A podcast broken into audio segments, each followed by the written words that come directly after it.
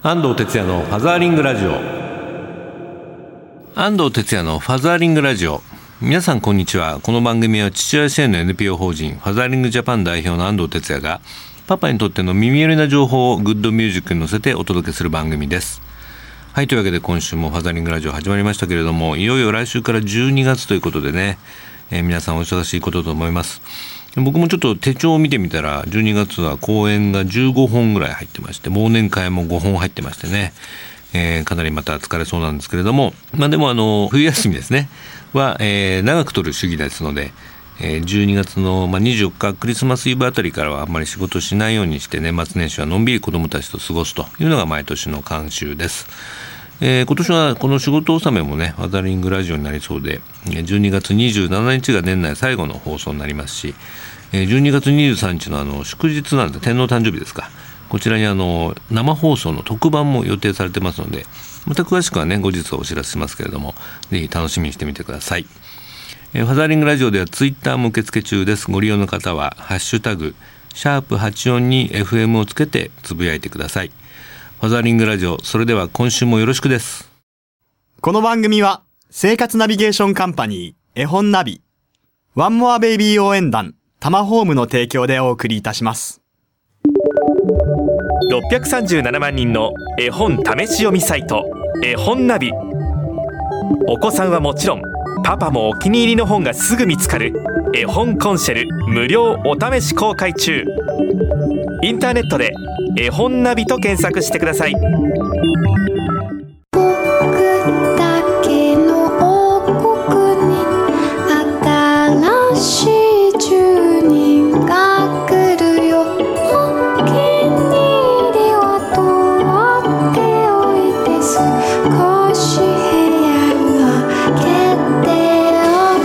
One more Baby 応援団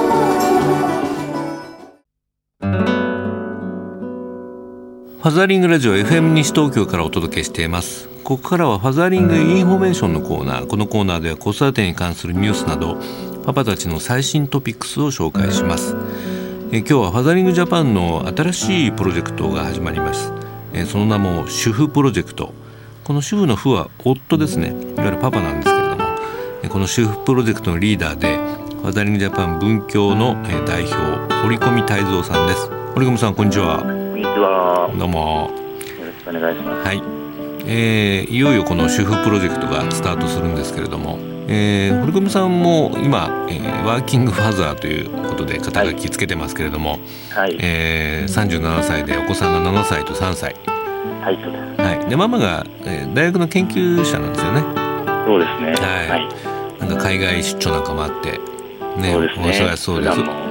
はい帰りが遅くて。そういう時はね折り込みパパが子供を見ながら料理を作ってるという感じなんですけれども。はい、そうですね。このあの主婦プロジェクトのまあ企画の背景って今どんな感じなんですかね？はい、えー、今ですね、やっぱり女性の活躍推進というのが非常に叫ばれていますが、はい、その裏にはですねやっぱり男性の家庭進出が必要だというふうに言われてます、うん、はい、でもやっぱりその男は仕事女は家庭という固定観念っていまだに根強いなとすごく感じているんです、はい。うん、なのでそこをなんとかしていきたいなと思っているのが背景にあります、うん、なるほどね、はい、まあ国勢調査の結果でも主婦、ね、夫の方の人口はもう2010年には6万人を超えてるという、ね、言われてますもんね。そうですね、はい、ファザリンジャパンのパパにもだいぶ増えてきたんでねこの,、あの活動が始まるんですけどこの主婦プロジェクトの、まあ、ミッションをちょっと教えてもらえますか？はい、えーとですね、まずはですね、うん、全国の主婦が、えー、孤立しがちなので、うん、えー、どうしても孤立しがちなのでそこでつながれるネットワークを作ると、はいはい。はい、あともう一つが固定観念を払拭して男性のライフスタイルの幅を広げたい、うん、はですね対立を煽るのではなく、共存共栄していきたいな。ここ要注意ですよね結構ね。そうですね、はい。はい、あのどうしてもこういう活動って、その対立が発生してしまうのでなるべくそういうのをなくすことを目指して、まあ、ママたちの方でもね何やらあったりしますからね。そうですね、はい、あとは、はい、えー、あとはですねアプローチする対象としては、うん、もうすでに結婚してしまって家庭を築いている人よりも、うん、もっと、ま、若い世代にアプローチしたらうふうん。まあ、新しいもモデルっていうかね多様性をアピールしたいってことですよね。そうですね。はい、はい、具体的にじゃあどういうアクションプランをお持ちなんですか？こういろいろ考えていてですね、うん、主婦5人で集まって話をした結果ですね、はいはい、志は今言ったみたいなミッション真面目に持つんですけれども、うん、手段は柔らかくする必要があるんじゃないかと、はい、いうふうになりまして、うん、どうしてもですねあのメディアを通して見る主婦とか、はい、今まで、えー、漫画だとかドラマとかあったと思うんですけど、メディアを通して見るとどうしても別世界のことに思えてしまうんですね。なのでどうせ別世界ならとことんくだらない別世界を作っちゃおうかなというふうに思いまして、パロディみたいなね。パロディみたいな、はい、えーと、漫画連載をプロジェクトの主軸として考えています。あこれウェブとかでやるのかな？そうですね、うん、ウェブだとあの若い人。はい。リーチできますよねリーチできるので、うん、はい、アプローチできるかな、うん、あとは？あとはですね、えー、主婦バンドみたいなことをやってですね。バンド。はい。歌を歌。うはい。あですからドラマプロのドラマの中村パパも入ってますもんね。そうなんですね、はい、はい、なのでいいですね、はい、あと、うん、あとイベントも考えてそうですね、うん、えっと、主婦になりたい男性と、主婦が欲しい女性の婚活イベントみたいなのもやりたいな。これは話題になりそうですねそうですね、なかなかやっぱり欲しい欲しいという人もいて、なりたいなりたいっていう人もいるんですが、出会う場ってなかなかないと思うのでそうだよ、ね、そういう場を提供してあげたいなというふうに思います。これはなかなか楽しいプロジェクトになりそうですね。はい、うん。まあ、主婦歴長い堀込さんがリーダーになってねこれいろいろ活動していけばあの堀込さん自体の講演も増えていくんじゃないかなと思いますけどね。あそうですね、はい、やらせていただければ。はい。まあ、というわけで今後はあのねフェイスブックとかを中心に情報発信していくとはいえー、ぜひファザリンジャパンの方からねリンク貼っときますから、えー、関心ある方にね見てもらえばいいなと思います。はい、はい、お願いします。あのファザリンジャパンも全面的に応援しますけれども。ありがとうございます。まあ僕もどっちかというと兼業主婦みたいな感じなんでね。そうですよね。うん、あの仲間多いので みんなで盛り上げていけたらな、ね、盛り上げてあのね、えー、くじけることなくやっていきたいなと思います。はい、はいというわけで今日は、はいえー、ファザリンジャパンの主婦プロジェクトリーダーの堀込泰造さんにお話を聞きました。ありがとうございました。ありがとうございました。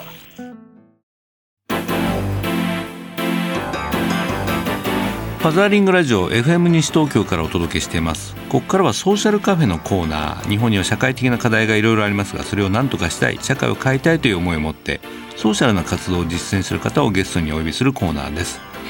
えー、本日のゲストは関西大学教授でホワイトリボンキャンペーン関西企画委員会座長の多賀太さんにお電話がつながっています。多賀さんこんにちは。こんにちは。今日は関西ですね。はいそうです。はいよろしくお願いします。よろしくお願いします、えー、ホワイトリボンキャンペーンというのがですねはい、高さんやってらっしゃいますけど、これはい。つからどういう理念のもとに活動されてるんですか？あのホワイトリボンキャンペーンといいますのは、あのまあ、日本で、えー、私たちが始めたのは2012年なんですけれども、はい。はい。あのー、まあ、活動の趣旨としては、はい、えー、女性に対する暴力のない社会を作る、うん、ということを、まあ、目指しているわけですけれども、うん、まあ、特にあの活動の特徴としては、はい、まあ、このメッセージを、えー、男性から男性発発するということで、うん、まあえー、女性に対する暴力のない社会を作っていこうという、そこが特徴になってます、まあ、あのパンフレットやホームページもにもねホワイトリボンは女性への暴力を選ばない私たち男性の意思ですとか、はい、意思ですって書いてありますよね。はい。はい。これはあの世界的な動きでもあるんですか？そうですね。はい。あのー、もともとこのホワイトリボンキャンペーンが始まりましたのが。うん、1991年ですね。あ、そうですか。あのはい、あのカナダで始まったんですけれども、うん、その2年前の1989年にですね、あのカナダでまあ1人の若い男性が、うん、まあ、あの女性蔑視を叫びながら14人の若い女性を殺したという事件がありまして、はい。でまあ、あのこの事件の深刻さを重んじたカナダの男性たちが、うん、まあ、男性たちも女性に対する暴力に反対する声を上げるべきだということで、うん、まあ、その印としてあの白いリボンをつけたというですね、これがこの運動の始まり、ね、なるほど、はい。まあ、それが日本にも波及して、はい。えー、2012年から多賀さんたちが関西で始めたということですね。そうですね、はい、もともとはあの、えっと、NPO 法人のうん、あの女性と子ども支援センター、はいはい、ウィメンズネット神戸という、暴力にあった女性の被害,、うん、被害者のあの支援をしている団体があるんですけれども、はいはい、まあ、ここがあの内閣府の事業に、まあ、応募しまして、はい、その時まあ一緒にやらないかということで声をかけていただきまして、はい。まあ、その後まあ内閣府の授業が終わって、まあ、男性主体でこう市民活動として行っているということで、うん、なるほどまあ、内閣府もねあの DV の予防には力入れてますよね、はい。まあ、日本はあの女性の約3人に1人が配偶者から、まあ、DV 被害を受けたことがあると言われてますよね、はい。はい、現状はあんまりよくなってないですか、えっと、そうですね、うん、あのまあえっと、平成24年のデータ見てみましても、うん、あの配偶者の間の、まあ、犯罪で検挙された事案のうちですね、はい。えっとまあ、殺人で、まあ、被害者の6割が女性と。それからまあ暴行と傷害ですと被害者の9割以上がまあ女性とか妻の側ですね。はい、あと、まあ、ストーカーでも、まあ、加害者の86%が男性で、被害者の87%が女性ということで、やはり、まあ、女性に対する暴力の深刻さというのは、まあ、それほど変わってないかなという気がします。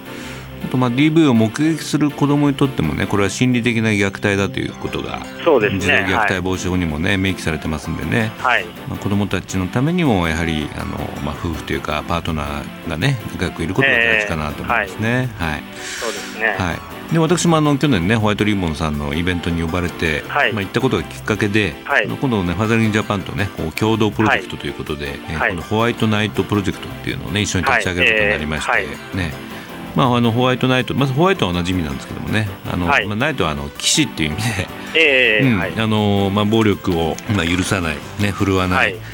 暴力で苦しんでいる人たちを助けるとか、はい、あの暴力のない社会を目指して活動していこうということを理念に、はい、えー、立ち上げたいなと思ってるんですけれども、はい。え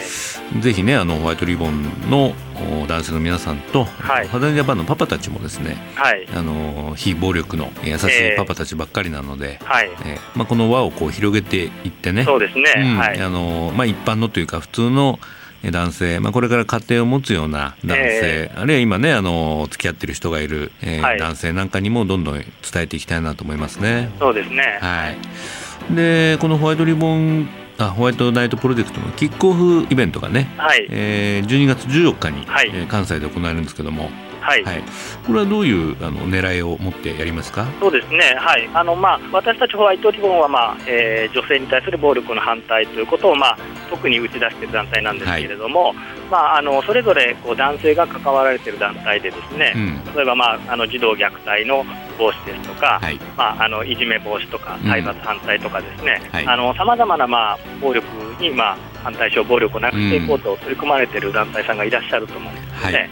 でまあ、それぞれの団体はそれぞれの団体の目的に向かって活動しながらも、うん、やはりそういう団体がこう横のつながりを持ってですね、うん、あのみんなでこうあらゆる暴力をなくしていこうというような、うん、まあ、そういう動きも必要じゃないかなと思いまそうですね、まあ、あのこのプロジェクトといえばキックオフになりますからね、まあ、ぜひたくさんの人に来てもらってそうですね、ねはい、メディアなんかでも、ね、取り上げてもらいたいなと思います、ね、えー、ぜひよろしくお願いします。はい、高さんが基調講演ということではい、演題が非暴力系男子の時代ってことになってますけど、はい、これどんなお話されます？そうですね。あの、まあ、今申し上げたような、うん、あのまあ、特に男性たちがですね、うん、その非暴力の、まあ、声を上げるというですね、はい、それが今重要じゃないかなと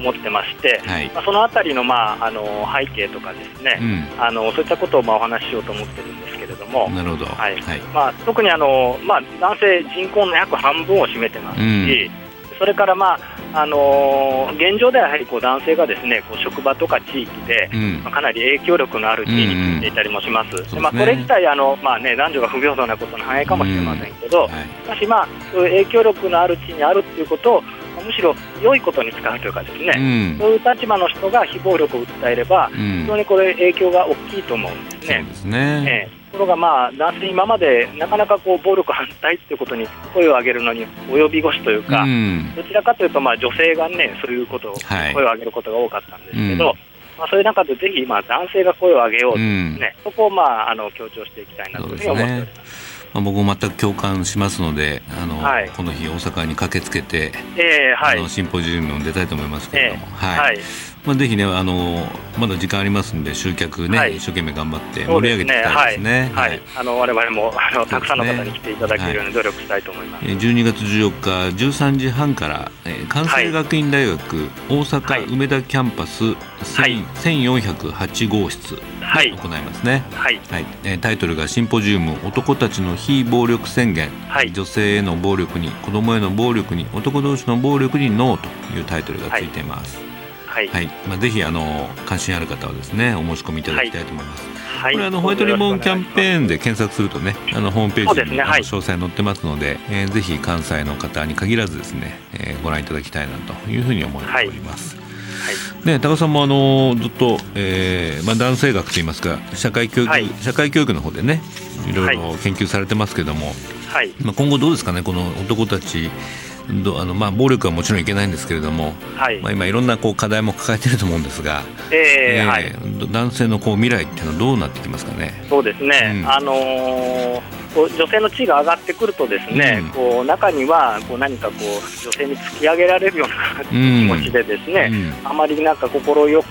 思っていないような男性もいらっしゃるかもしれないんですけれども、しかしまあ従来の社会というのはですね、あのこう無理やりこう男が強がらされてたとかですね、はい、まあ、あの養う責任だとか、うん、常にまあ女性に負けてはいけない。こう男性同士の中でも常に競争に勝ってなければいけないですね、うん、まあ、そういうプレッシャーの中で男性も非常にこう、まあ、ある種生きづらさを抱えていたと思うんですよね、はいうん、でまあ、そういう中でこうそれがちょっと歪んだ形で出てしまったのが、まあ、暴力というふうに捉えることもできるかなと思うんです、ね、ある種抑圧からのね何かこう、はい、開放的に使っちゃうんでしょうね暴力っていうのは、ね、そうですね、はいまあ、本人もね、まあ、やっぱりそれは辛いと思うし、はい、結構自己嫌悪に陥ることもあると思うんで、ね。えー、そうですね、はい、あの暴力はもう絶対良くないことなんですけれど、うん、もうでも、暴力を振るってる男性も実はこうやめたいとかですね、すね。あるいは他のい。ろんな辛さを抱えてるってことあると思いますので。まあ、ファザリングジャパンなんかはあのパパ友ネットワークというのがあってですね、はい、やっぱりいろんなそんな悩みとか課題をみんなで共有しながらね、えーあの大丈夫だよ、はい、俺たちうまくできてるじゃないかってことをねいつも確認し合うようなネットワークになってますんで、はいうん。まあ、こんな形でホワイトナイトプロジェクトもですねあのやっていきたいなと思いますね。そうですね、はい、まあ、男性がそういうこうあの辛さをまあ男性同士で語り合えたりそうですね、まあ、一方でまあ女性とも対等な関係でですねお互いを尊重し合えるような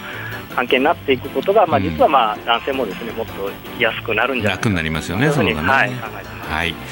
じゃあの12月14日ねぜひあの、はい、盛り上げていきたいと思います。はい、はいはい、というわけで今日の、えー、ソーシャルカフェは、えー、ホワイトリボンキャンペーン関西企画委員会座長で関西大学教授の多賀太さんにお話を伺いました。多賀さんどうもありがとうございました。どうもありがとうございました。はい。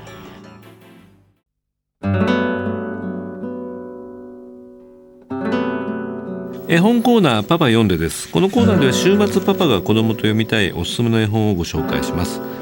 今週の一冊はこちら「え、満腹です」という絵本ですね。ちょっと読んでみましょうか。今日はレストランでお食事。いらっしゃいませ。3名様ご案内。いただきます。僕はお子様ランチを食べた。お母さんはサンドイッチを食べた。お父さんはオムライスを食べた。満腹です。でもまだ食べたい。次何食べる？お好み焼き食べたい。かしこまりました。3名様ご案内。ただきます。お父さんは豚玉を食べた。僕はモダン焼きを食べた。お母さんは板玉を食べた。満腹です。でもまだ食べたい。次何食べる？ラーメン食べたい。かしこまりました。3名様ご案内。いただきます。お母さんは担々麺を食べた。僕はチャーシュー麺を食べた。お父さんはワンタン麺を食べた。満腹です。まあ、こういう形でですねこの後も、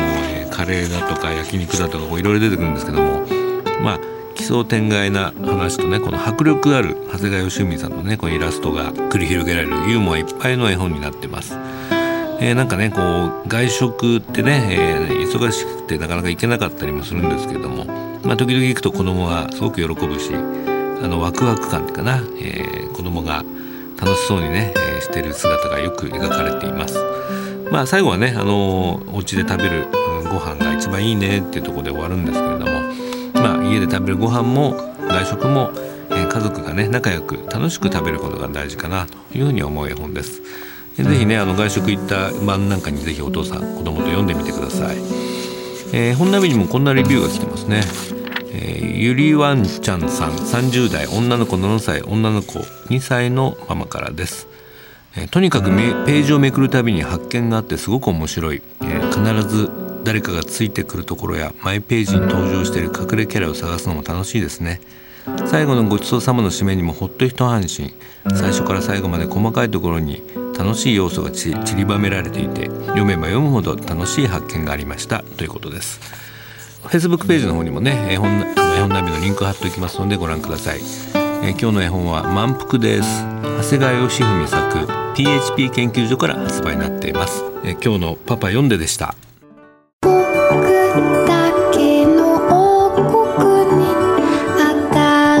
フ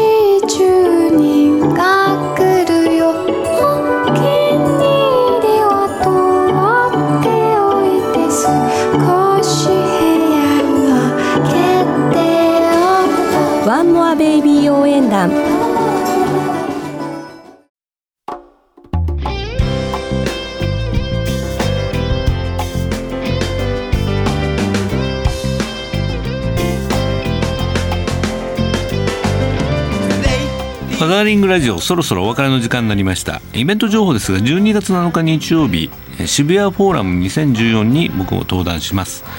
こちらでトークライブがあるんですけれどもお相手はあの歌手のダイヤモンドユカイさんということで同い年のパパ同士ですね。楽しく子育てトークしたいというふうに思っています。こちらの入場は無料なんですけれども、え入場券が、え事前に必要です、え参加ご希望の方は渋谷区文化総合センター大和田電話番号0334643395までお問い合わせください、えー、お待ちしております。ファザーリングラジオではリスナーの皆さんからのメッセージやリクエストをお待ちしております。FM 西東京のホームページからリクエストメッセージのバナーをクリックして必要事項を入力して送信ください。E メールをご利用の方はメールアドレス egao 笑顔数字で842アットマーク west ハイフン東京 .co.jp です。えー、番組のフェイスブックページもありますのでゲストの方の写真など載ってますのでぜひご覧になってみてください、えー、いよいよ12月ですけれども、えー、風邪などひかないように、えー、元気にファザーリングをしてください。それではまた来週 Keep on fathering。バイバイ。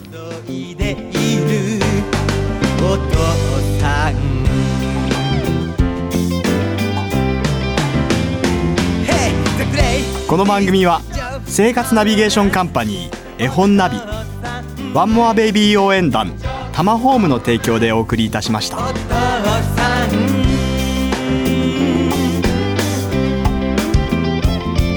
地球で一番一番素敵な素敵な仕事